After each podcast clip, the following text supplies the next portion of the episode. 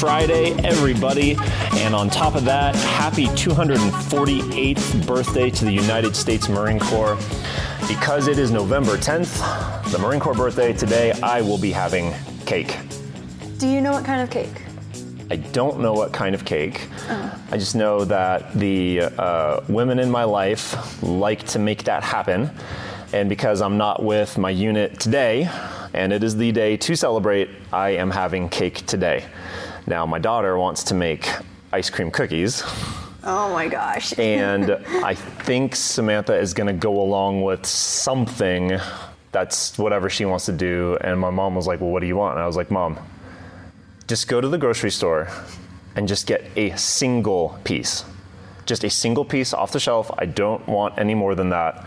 Like, it is pretty much mandatory to have cake on the birthday. But we don't need to do more than that, right? Like, we don't need this to drag out days and days and days past. Leftover So, cake. yeah, so um, for those of you that are out there wondering what is going on, yes, I am a U.S. Marine. I'm in the reserves. Um, I was active for five, and now I've been reserved for the next 13 and counting. It is always appropriate to wish a Marine happy birthday as if it was their birthday. So, first thing in the morning on November 10th, if you've got a Marine in your life, send them a text, happy birthday, give them a call, whatever. Um, November, great timing. What we want to get to in this particular program is how do you manage all those special occasions? And really, the year kind of kicks off with Halloween. And how do you manage that through the rest of the holidays? I, I have one extra than you guys have, right? You Or, or do I? But let's talk about that. Let's talk about that over the course of the program. I also want to get to a little bit about what's been going on with my personal training and then uh, what we've been doing up in this gym. Follow up on the jumping complaint that I registered last week, which I think was hilarious. Um, I don't know if everybody was amused with that, especially people that train here, that work out here, that uh, listened to the podcast and heard me complaining about their jumping abilities. but whatever. Um, but let's start with you. I was talking to you a little bit earlier. Uh, I didn't get a chance to debrief with you on your workout this morning. Right. And we know that you've been having like a, a trap and neck pain and tension thing, right? But it's it's past the point of, or that sounds bad saying past the point of medical treatment. um, just to briefly describe what's going on. Um, Pretty much, I have traps that are overactive, and um, when I try to do like any delt exercise, my traps like to engage more, and so for that, it causes a lot of extra tension in my neck and in my trap, and so. Uh, what we were just discussing is that we need to start, or I need to start focusing more on lifting with delts, like doing more delt exercises to get them stronger, um, just so we can help alleviate my traps doing a lot of the work. Yeah, so that's true. And this this came though originally you started having issues with a car crash. Yeah, seven years ago. Yeah, so a seven year ago car crash. The lingering injury is really true. I've noticed um, even in people that have had like a severe ankle sprain when they were 12 or maybe during high school soccer or something, and now they could be mid 40s even.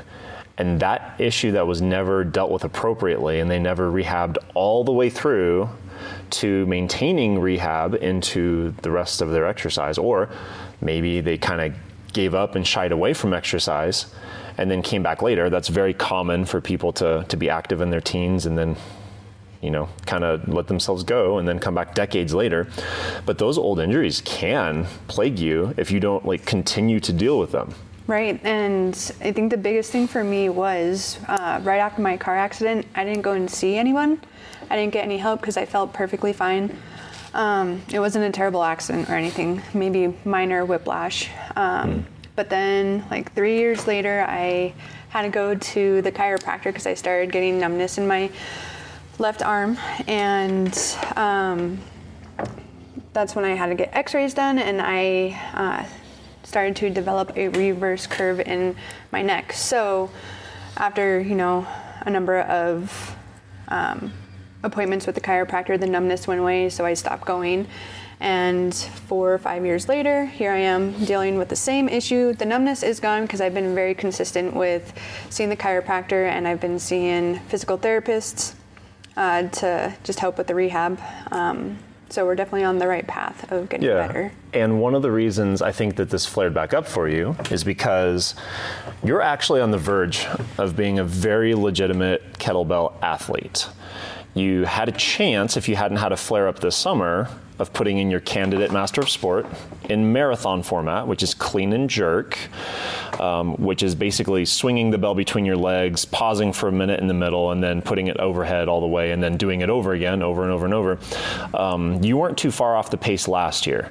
So, with a little bit of focus and effort, you could get to that candidate Master of Sport level, which is when you could start getting looked at on the national scale, right? I'm not saying that like an Olympic coach would come and like scout you or whatever, but I'm saying that's like the first level for, oh, this person achieved a thing and they're doing like very legitimate work and they're on the radar, right?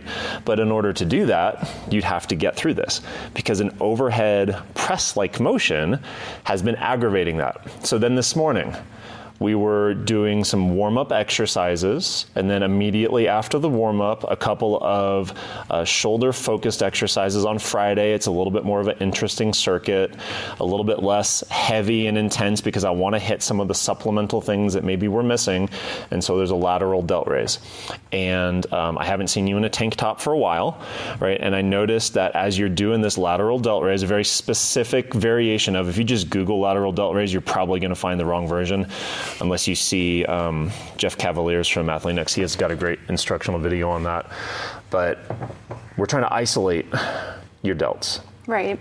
And I saw that like your delt surprisingly did not have a lot of muscle tone in it, right? Which you can't necessarily see with just a t-shirt on, but your traps had a ton of muscle tone and I was like, "Huh, interesting." So like the theoretical imbalance that we know exists based on the symptoms, based on uh, the areas of discomfort that you're running into, like actually physically shows in your results and in your physique.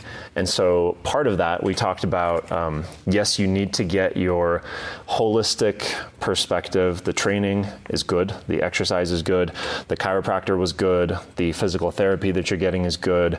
Reducing your stress is really important. I can only imagine how you like stress sleep, which probably aggravates the whole thing, or like maybe stress chew, or like when you're mad at somebody or something. Like that all matters. It all matters for the whole you, but in an exercise specific perspective, we have to get your delts firing so that they can get stronger, so that they can get some muscle tone, so that they can start doing the job that they're meant to do instead of the traps being overactive and getting that done. And yes, I can prescribe you the right drills, which I do, and we do. But you have to begin to absorb that internally and begin to feel the feels in your delt. And it's going to be a process. Like with the level of like aggravation and trauma. I'm very proud of you, by the way, for working through all of that and continuing to, to do a great job. You didn't um, just like quit and curl up into a, a, crying ball like a lot of people would have. Oh, thank you. Um, and, and guys like Jordan is not destroyed, right? She's functional. But we're trying to optimize her, right? Because she's got a lot of potential. So to get to that optimal place, it's going to be like a series of practices. You're going to start to feel better, start to feel stronger, start to feel more control, start to feel more mind body connection to your delts, particularly that middle delt, the big one. And as that happens, less aggravation will happen in the traps because they're doing less work, right? That, that burden can come off of them. And then you can start to like actually see the results in your muscle tone, mm-hmm. which is outstanding. So, um, so that was just like a current happening now. But let's get into what I kind of teased at the beginning the cake thing, right? Holidays. Yes. Holidays are a big deal for most people. And wherever you're listening from, like this is Colorado, America. So my big holidays that shake out on an annual basis might be different than yours. But most people have an annual cycle of uh, holidays. Now, there are uh, special occasions that um, recur that are specific to you. It could be an anniversary, right? Like like a wedding anniversary, mm-hmm. or it could be some other kind of anniversary, significant event in your life. Some people celebrate alternate anniversaries, or um, alternatively, some people try to avoid alternate anniversaries, right? I've got a few of those. Um, and that can affect people and provide triggers for disordered eating patterns.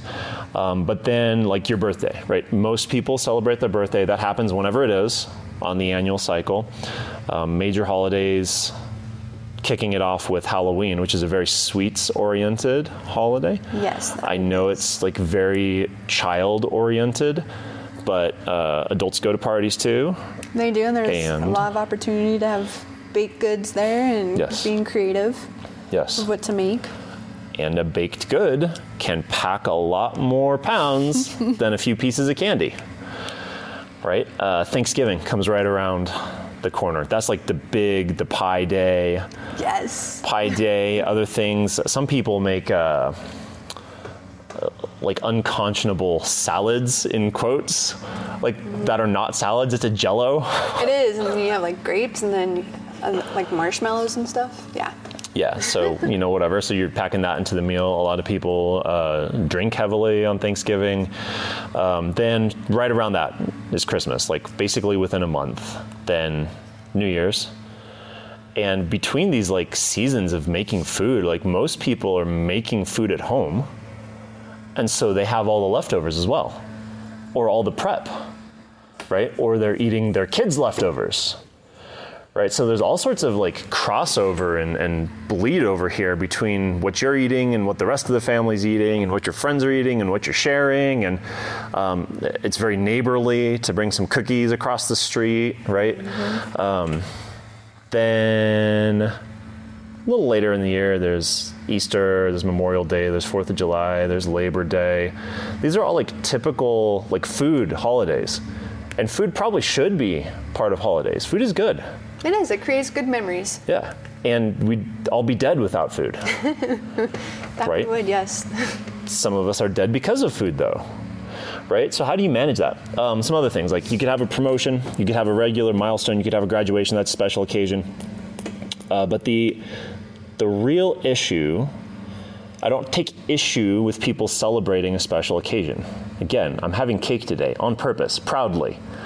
Right? But when do special occasions become a problem?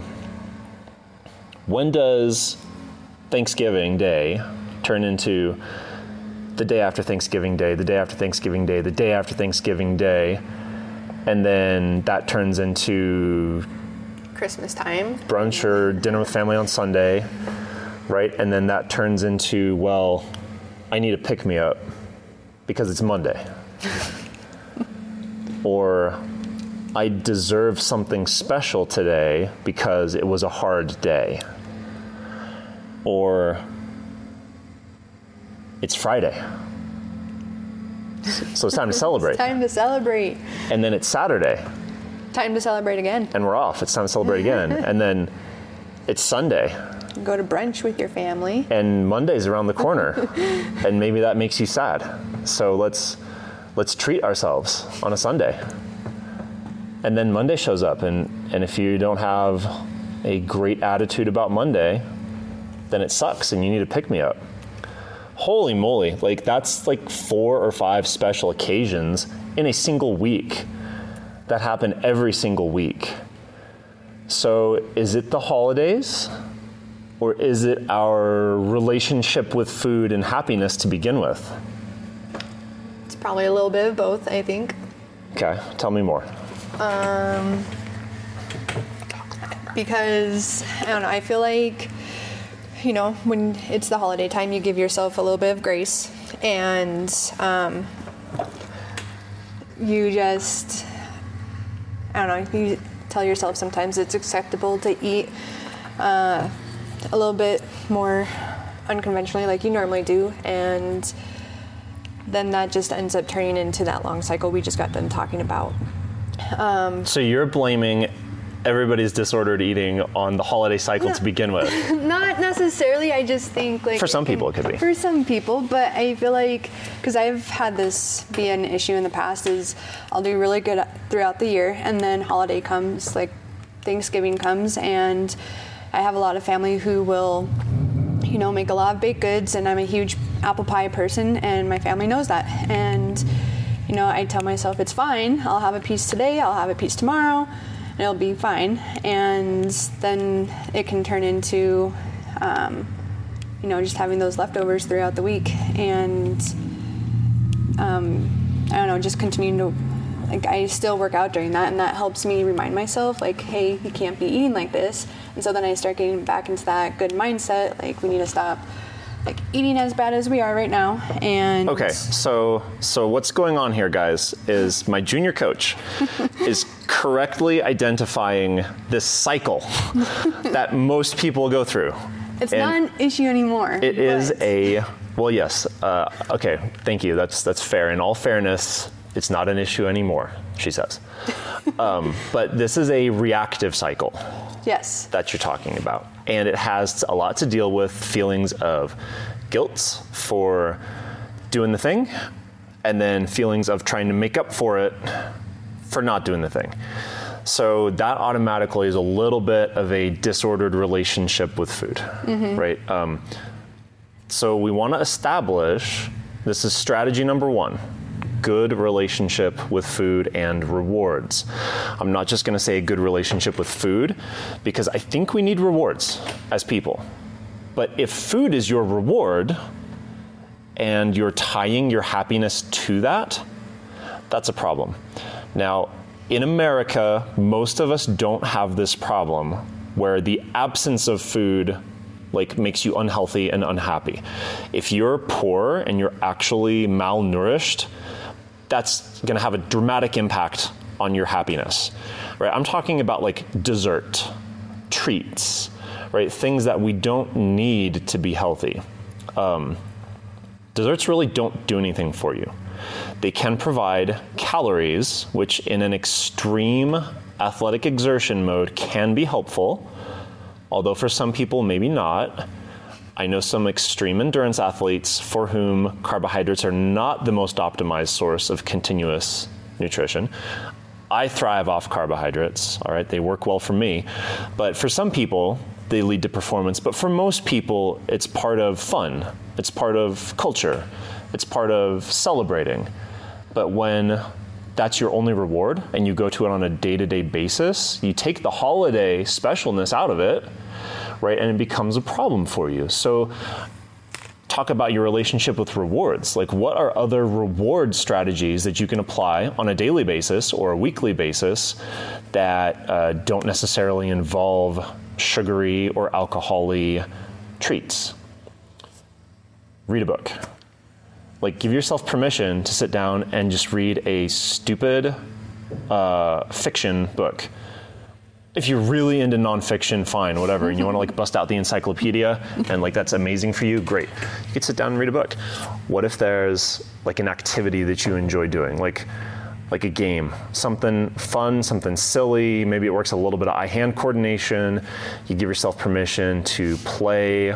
Um, with a loved one for briefly, or like a friend or something, or like social activities that involve activity versus eating, great way to give yourself a reward. What about taking an extra five minutes for a hot, hot shower? Or just like setting up something that feels good, that's therapeutic. There's a lot of ways to reward yourself that you can be healthy without tying yourself necessarily to food, right? And then even the idea of having to have a reward itself, yeah, you might be a little mentally weak, right? We all are. But um, like sometimes self care is just taking care of yourself, trimming your toenails. yes important Do it in a luxurious way, though, right? Put on your bathrobe, sip some tea, trim your toenails. Fantastic. Perfect reward for doing that hard report this week. Absolutely. Um, so that was strategy number one good relationship with food and rewards. Uh, my next strategy, number two, is celebrate yours, not theirs. So there are some people that I know, and I really don't want to name a name because this name has a higher than average chance of listening to this broadcast. But there's always a special occasion, right? Like multiple times a week. Oh, because you're meeting somebody that you haven't talked to in a while or because you're going to so and so's birthday party, or because you have such and such a function with this group of people, right? And when you have multiple occasions that are theirs, not yours, like scale back on what you're eating there. If it's your child's birthday party, help yourself to cake. If it's their child's birthday party, uh, like maybe take a bite, right? Or find a way to not have to indulge in everything that's there because you're gonna go nuts having everything at every occasion. Strategy number three be planned versus spontaneous. This brings me to a really helpful concept that I think you can apply by sorting your foods. And what we're going to do with this, you can take out a pen and a paper right now and do this, is uh, sort your food into red light, yellow light, and green light foods. A red light food is a food that usually causes you either actual like discomfort. So for example, if you have an allergy, you cannot eat your allergy food, right? That is a very obvious glaring red light with sirens that are going off, right? But a red light food could also be something that you almost always will overeat or that you won't feel good about afterwards, right? A yellow light food is a sometimes food like maybe under the right circumstances you might overdo it. Or maybe in the right circumstances you'll feel just fine. Or maybe um, in some ways you could have a bad biological response and your guts wouldn't feel good afterwards. But maybe sometimes it won't. Like with different uh, companions in that particular dish. A green light food is a food that you can have all the time unsupervised as much of it as you want and it's not going to make you feel bad and you're going to feel really really good now, because of a lot of genetic diversity across the whole world, these foods will be very, very different for different people. Some people's red light foods are my green light foods. Give you a couple examples. Um, dairy. I tolerate dairy great. It's one of my main sources of protein. I will have milk, yogurt, cottage cheese, regular cheese. Like it is full blown nutrition for me. But for some people that are like lactose intolerant or whatever, it's a straight up red light food. They cannot have it. Jordan, what are some of your best green light foods? Anytime foods that you can have almost in any quantity. Um, I'm the same way. Dairy foods, I can have cheese, yogurt, milk, without having any issues normally. And um, another one is also like I guess that's like the main one. That would be mostly complicated for people. Uh, yeah, vegetables foods. are amazing. Most people should have most vegetables yeah. as a green light food. Also, most fruits as a green light food. Mm-hmm. With the exception of people that maybe need to cook some of their veggies yeah, because they have a specific can... like digestive issue. Mm-hmm. Right. Yeah. Um, yellow light foods for me tends to be more combination based than anything else. For example, uh, chili I find to be very, very healthy. I make it mm-hmm. with lean ground beef because there's so much other flavor in it. I don't need the fatty ground beef. Like if I get 80 20 ground beef, to me, that's like a gourmet burger at home. I'm gonna stack this sucker up and enjoy the heck out of it time. But I don't need that for my chili. Like beef is kind of a filler and you've got other interesting things in there. But it has a lot of beans. Mm. A lot of beans can be a yellow light food for me. If I have too many of them, they give me a lot of gas right? Um, similarly, sushi gives me almost instant gas, but I don't have any other oh. bad effects. So like it doesn't make me hurt. It's good nutritionally. Mm-hmm. It just gives me gas. So maybe I shouldn't have too much or have it too often, right? Um, but going back to the chili, like this is a very flavorful dish.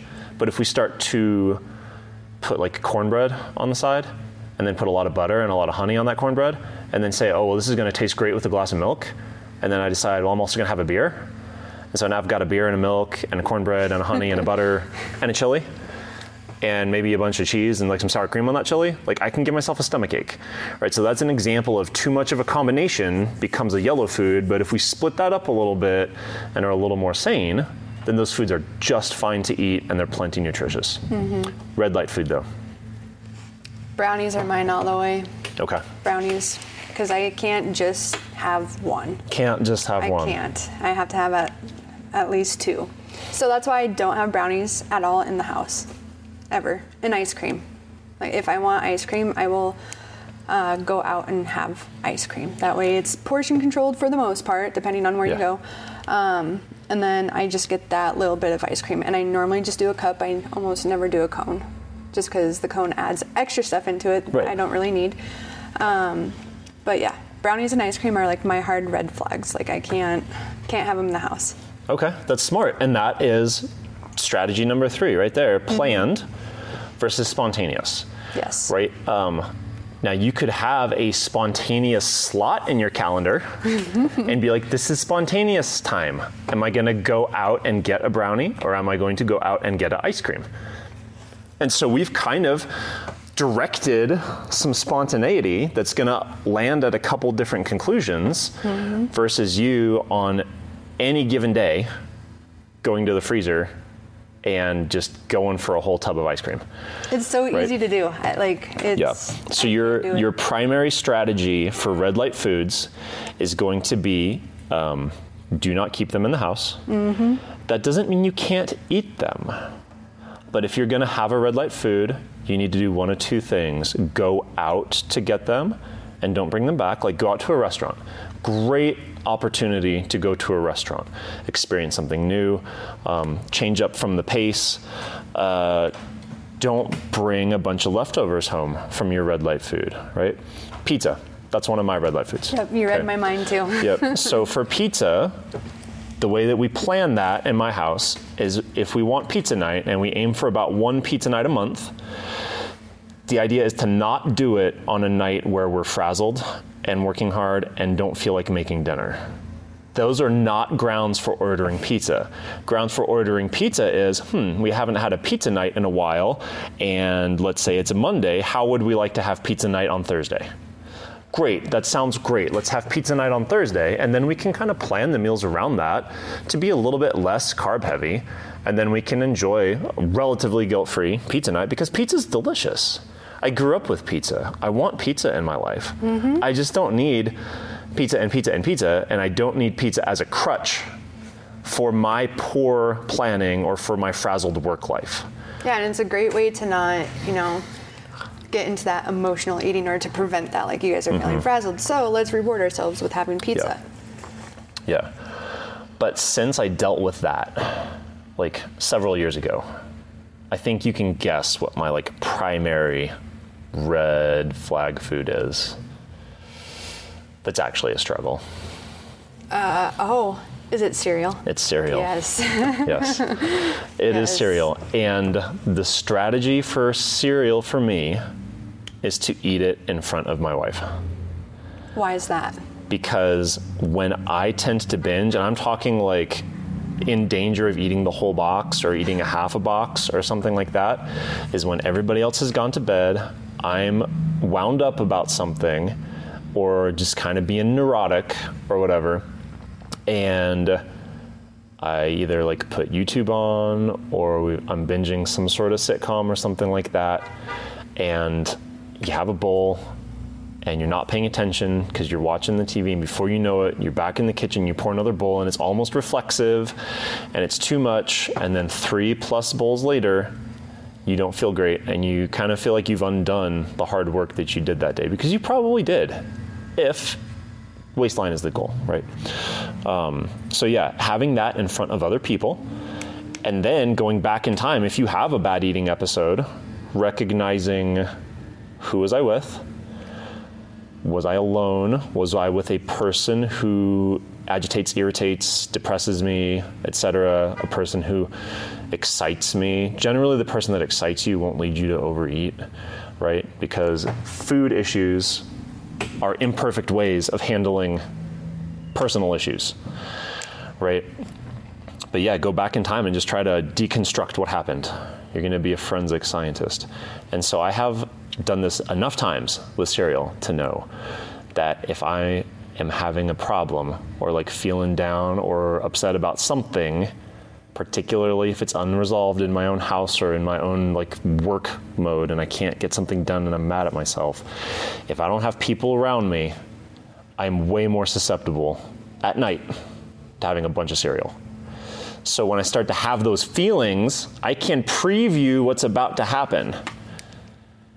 And at that point, you have a conscious decision to make. Let's go ahead and medicate these feelings with cereal and feel like crap and just suffer the consequences, but do it consciously. Or let's go a different route. Maybe either have a bowl of cottage cheese and you know some blueberries or something, or maybe read a book. Don't turn on the TV, or maybe just brush my teeth, floss, and go to bed. Like I don't need that extra 10 grams of protein. My muscle is not going to shrivel up and go away if I don't get it. Maybe just getting out of the food zone is the better thing to do at that point. More point. healthier option. Yeah. Yeah. So those are your three main strategies, okay? Relationship with food and rewards, celebrate yours, not theirs, and planning versus spontaneity, or plan spontaneity. That's not wrong. It's not, as long as you're planning it because you know you're going to go and do this.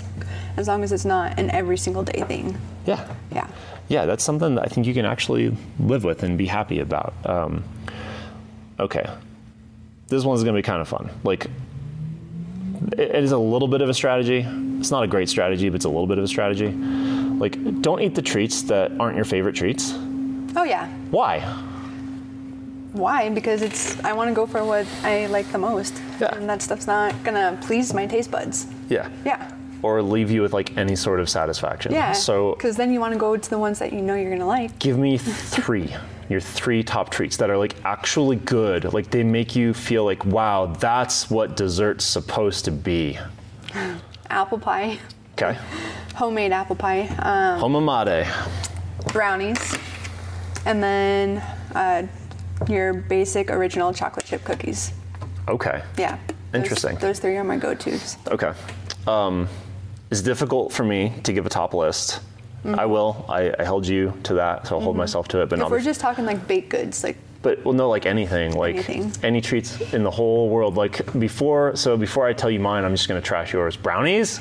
Yes, I make a Gross. great brownie. So I don't. I don't like brownies. Like You have a thing with I hands, though, associate like- them with my childhood friends' weird moms that would make brownies, and I just and they're like, "These are brownies. It's amazing," and I was like, "Yeah."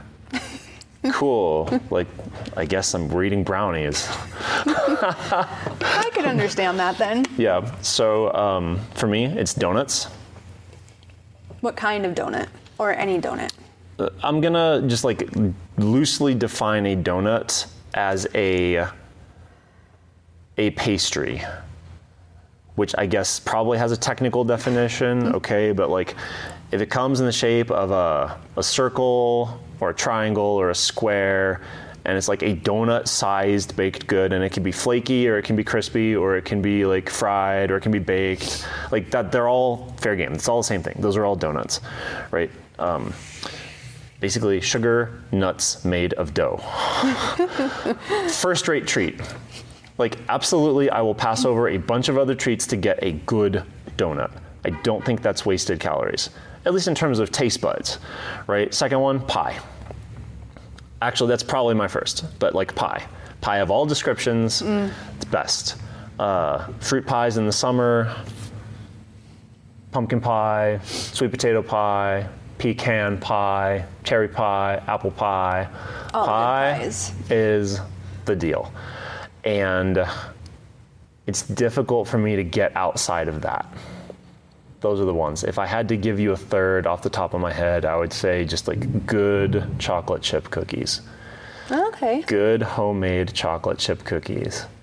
We made them in the third world country of Homamade so we could legally print homemade on the label. So good. I have a great recipe too. Anyways, Yeah. Enough recipes. All right. You know that I could barely move my legs today. yes, it was very entertaining to watch. Yeah. so I just wrapped up with a, uh, a long progression that my strength coach gave me. Um, I always coach the best when I'm being coached. That's one of the reasons why I've been in sports for so long. Um, it feeds into my competitive nature, but also Like I have a, a teaching nature as well. And if I'm getting filled, it's easier to fill other people. And part of that is, yeah, I, I write good workouts, but I want to make sure that I'm not just trusting my own brain to because you, you can start to think you're too smart on your own right? And being able to take other concepts from other people that are succeeding is great but uh, i'm like approaching the end of a 12 week progression and i just tested out. It was this challenge that had like like really shallow plyometric jumps just in place paired with spider-man push-ups and you had to do like some obscene number. So what's 100 plus 90 plus 80 plus 70 plus 60 um, that's probably over 300. My math is broken. It's Friday, you guys. Mm-hmm. but um, all of those together was some combination of jumping and Spider-Man push-ups, and then of course this is on the clock, and you're trying to be competitive. And then the uh, the second half of it was split squat jumps, which are even worse, and then inverted rows, where you're basically doing like a, a pull-up plank, but it's not as hard as a pull-up brutal. Mm-hmm. then coach has me do a regular hard, hard workout the following day using a ton of the same muscles, and I feel fairly fried. But the thing that I am happy about is massive improvement 40% improvement from when I started the program. And uh, congratulations. Yeah, thank you. Like stuff like that just keeps you alive. Um, the jumping piece, though, like I don't expect most people to do that high of jumping. I mean, I'm pretty sure there were like 700 jumps across that whole workout, right? But goes to show that jumping can be a very, very effective exercise that most people can only do a few of. So we're using more jumping in the current progression, and in our current progression, it's a couple of strength exercises after we warm up with some speed, agility, and quickness. Used to call it the sexy apple quiche. it sounds like an awful dessert. It um, does, yes. But yes, it makes you remember things, you guys. SAQ, speed, agility, and quickness. A little bit of footwork, a little bit of fast movement for the shoulders, a little bit of fast movement for the glutes and for the legs. And then before you know it, you're like warmed up and you're switched on and you're ready to go. We hit a couple heavy exercises, then we hit a hard circuit. And that hard circuit, surprise, has jumping in it. So the tip of the day is if you can't jump rope, jump across a line instead. The line stays on the ground. It gives you something objective to measure yourself against. And you don't have to like worry about the coordination of going with a rope. Right? So side to side, forwards and backwards, mm-hmm. or a very, very small box, like a step size, six inches to eight inches. Yeah. How tall is a standard step? Like in housing? Six, eight? I'm not sure. It's code though. Know. Like if it wasn't standard, people would be tripping and busting mm-hmm. their teeth in houses all the time. Yeah. Yeah, that's that's a re- that's what construction codes exist for, Jordan. Um, so yeah, the uh, the idea that you need to work some jumping in your conditioning is just brilliant. People get lighter on their feet. People start to lose fat because it's way harder. But also remember that jumping is like closely related to running because you're off both feet at the same time. Yes. And it's fantastic. I so, had a few clients who made that comment uh, this morning saying they didn't realize how difficult and how tiring it was just for 30 seconds doing a jumping exercise as mm-hmm. opposed to, you know, doing something on the rowing machine or yeah. on a stationary bike. They, yeah. They found themselves a lot more exhausted. It's like, oh. Well, here's what's interesting about that. Like, why? Just put on your thinking brain for a second. Not that you had your unthinking brain attached, just rewire you. But why is it all of a sudden so much harder to do a jump than it is to work on a rowing machine or on a bike? Go. Uh, well, you're using your body weight. Yeah. And it takes a lot more body mechanics and control. Yeah. To do that stuff as opposed to the rowing machine, even though I've seen some awkward stuff on the rowing machine, but. but then what's, okay, so what's the similarity then between the jumping and the battle ropes? Mm, court. Yeah, the, the ropes that go up yeah. and down that you have to send in waves, right? They're all the rage these days. You see them on the Instagrams and the Everything. YouTubes, right? But what's the similarity between the body weight and that? I don't know. Coordination? I- Em- no, no, empirical weight that has to be overcome. Oh. Whereas on a rowing machine or on an air bike, mm-hmm. you get out of it what you put into it, but to just overcome the flywheel of the equipment and to just make it go, you can get that thing started and then just kind of cruise Right. with barely any energy. So if you're working into that hard, the wheel is spinning faster, which mm-hmm. means the air is resisting it harder, which means it will decelerate faster, which means that the next stroke and the next pedal have to have a lot more energy into it to keep up that level of intensity. But if you're working at a very low intensity, that flywheel is kind of efficient. It's just mm-hmm. going to kind of just trickle along like I don't know, like a windmill or something, and it's not a big deal. And the person is not using a lot of energy to make it go. They're using a lot of momentum. When you start doing the body weight or you start pushing objective load, all of a sudden now you have a standard that you have to overcome, and that is what is smoking people that aren't ready for it. Mm-hmm. But it's good it is. efficient versus inefficient work. The body will get better at what you tell it to do, but at some level, you want to keep it guessing, keep it on its toes, because if it gets too efficient, you stop building muscle, you stop dropping fat. Um, guys, that was a pretty good discussion. I think we're going to call it there. Speech of the week know the names, know the nomenclature. We talked about SAQs, we talked about red light, yellow light, green light foods. There's a lot of jargon, a lot of jargon in the fitness world. But if you can know what is being talked about, you'll be more confident. When you have to do exercises on your own, which you should, because two to three times a week is not enough to get massive results. It is if you're a little bit of a beginner, but it's not enough to get massive results. You're gonna need to know how to apply some sort of structure. You need to know what a dumbbell is, a kettlebell, a barbell. You need to know the different variations of squats and most of the other exercises. Don't feel too weird about it. It's something we all had to overcome. That's it for this week. Is. See ya. Bye.